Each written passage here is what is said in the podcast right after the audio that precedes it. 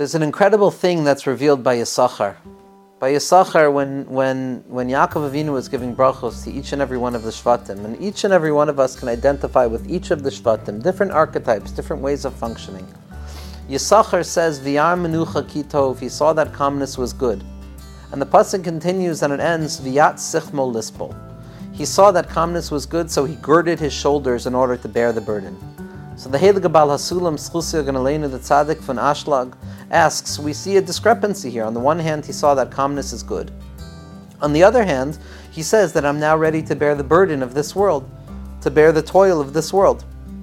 So which one is it? Is menucha good or is the toil good? Zakta Baal Hasulam, what is it that a yid does? A yid wants to take the thing that is most cherished to them and give it back to Hashem. They want to take the thing that they love most and they want to give it over to God. Because they know that's the only way it's going to be guarded for safekeeping. So v'yar menucha kitov, we saw that menucha was good, we saw that calmness was good, and we decided to give it over to HaKadosh Baruch Hu, and we prepared ourselves to bear the burden of what it means to be a human being in this world.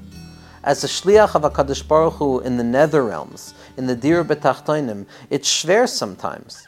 There's an encounter with difficulty, there's an encounter with concealment, there's an encounter with struggle and darkness, and each and every one of us know this sometimes more, God forbid, than we know the light of our neshamos. But every ounce of that struggle is because we decided way back when, we decided that Hashem, I am going to be your shliach. I am going to be your shliach.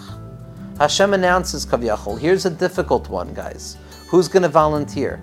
And Nishmas Yisrael, Nishmas Yisrael Asher B'cha Aspire. We're the ones who said we volunteer, Hashem. We're the ones willing to go down into the place where you don't even reveal yourself. Not only that, but you hide yourself. You're mitzamsim yourself.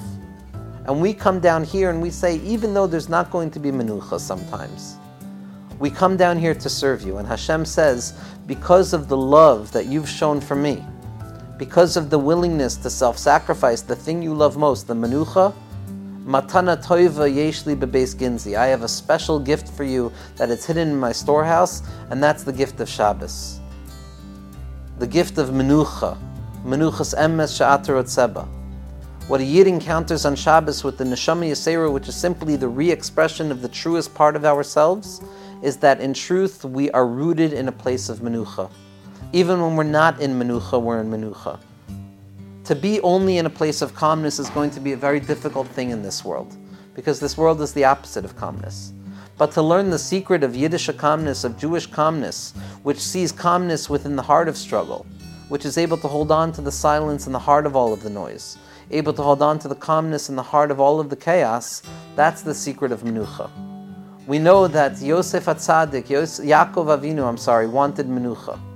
Bikesh Yaakov Leshev Beshalva. Bikesh Yaakov, Yaakov Avinu wanted calmness. Bikesh Yaakov Leshev Beshalva.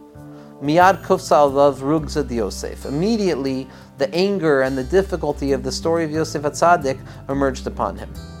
So it's something I thought, but Baruch Hashem, I was able to see it in Rav Tzadok this past Friday. Is that what is this? Is this Hashem being angry and saying, "No, you want menucha? Look, I'm going to punish you, and you're not going to get menucha"? God forbid. Rather, what was Hashem teaching him?